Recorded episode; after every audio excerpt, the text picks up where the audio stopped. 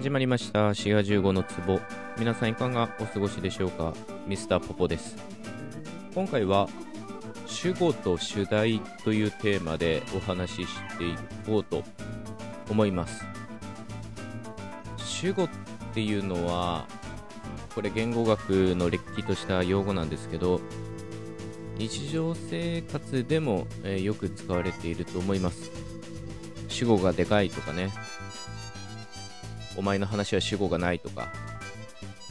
もうちょっと踏み込んで言うと日本語は主語を省略しているとかね、えそういった言い方もよくなされます。なされますがこの主語っていうのが正確に使われているかというと、まあ、使われていない場合の方が多いと思いますね。まあね、難しいんですよ、この主語っていうのはね。この主語というのに、えー非常によく似ている概念として主題というものがあります。よく似ているんですが、言語学ではきっちり区別するものです。まあ、この主題っていうものの方が主語よりも、まあ、簡単というかねかなりすっきりしているんじゃないかなと思いますので、えー主題の方からお話ししていきますねで主題っていうのは、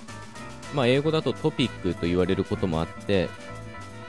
まあ、これから何々についてお話ししますよっていうような、まあ、そういったものを主題と言います。まあ、あるいは急情報と言われることもあって、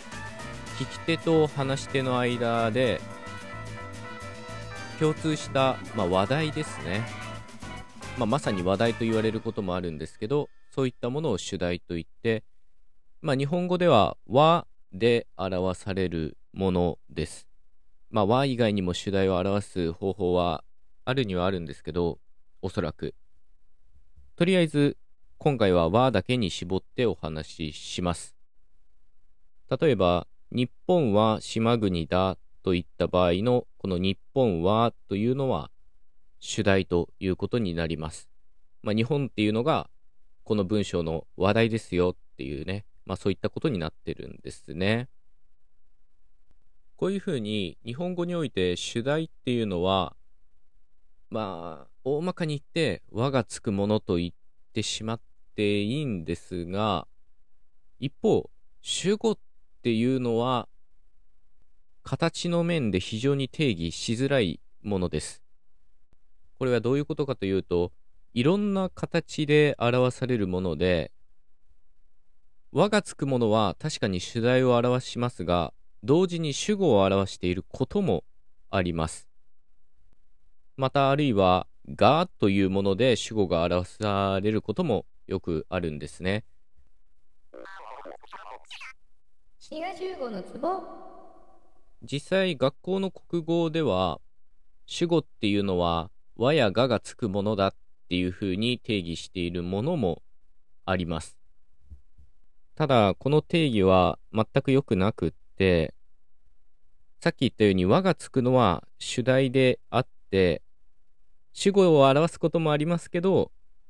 必ずしも主語ではないんですね。えどういうことかというと、私はパンを食べた。こういった場合、私っていうのは、まず和がついているので、主題です。それと同時に主語も表しています。が、必ずしも和っていうのが主題かつ主語を表すわけではなくって、パンは私が食べたと言ってしまえば、このパンっていうのは主題であり、かつ目的語であるということになります。ということで、まず主語っていうのは和で表されるものというのはダメなんですね。あくまで和で表されるのは主題です。で、それは主語であることも多いですけど、パンは私が食べたみたいに、主語以外のものも和で表されるので、まあ、まず定義に使えないんですね。では、がっていうのが主語を表すって言えばいいのかというと、えーこれもダメで、確かにパンは私が食べたにおいて主語っていうのはががついてる私ですけど水が飲みたいとか英語がわかるとかいった場合のこのがっていうのは主語ではなくむしろ目的語を表しています。まあ話者の直感としてなんとなくそういうことがわかるんじゃないかなと思います。水が飲みたいの主語は水だって言われるとうーん、どうでしょうね。逆に、がやわがついていなくても、別の要素がくっついていても、主語を表すということがあります。お前に何がわかるって言った場合、この主語っていうのはお前ですけど、これはにっていうものがついてるんですね。っていうふうに、この主語っていうのは、和がつくこともあれば、ががつくこともあるし、にがつくこともあって、まあ、形の面で定義するのは非常に難しいです。ただ、確かに、和で表されることや、がで表されることは、まあ、数字の上では多いと思います。また、別の主語の定義として、意味の面から攻めてるものもあって、何か物事をやる人、やるものを表すのが主語だ。つまり、私はパンを食べる。こういった場合、食べるっていう動作をしているもの、人、私っていうのが主語だ。まあ、こういうふうに定義しようと、主語を定義しようとしているものもあるんですが、まあ、これもダメで、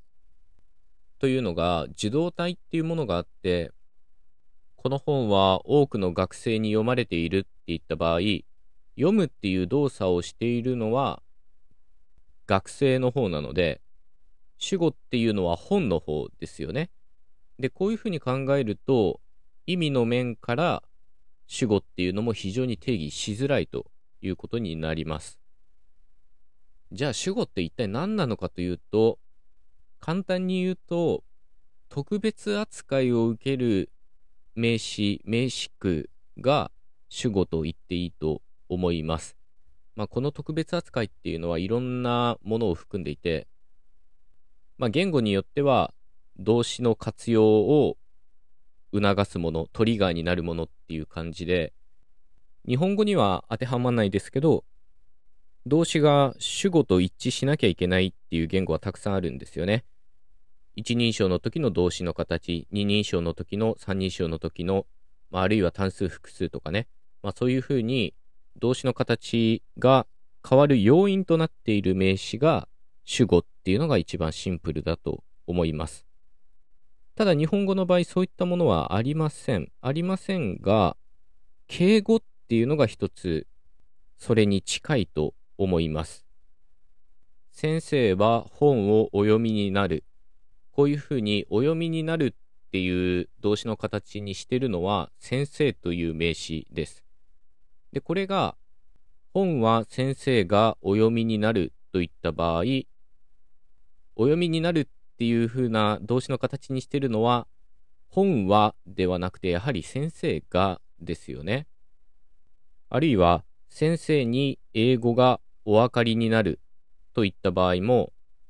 動詞の形を変える要因となっているのは先生にです。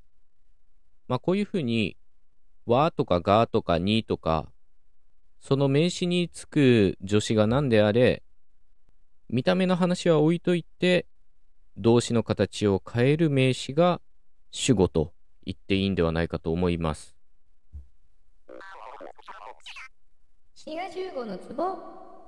というわけで、まあ一言で言ってしまえば主語っていうのは、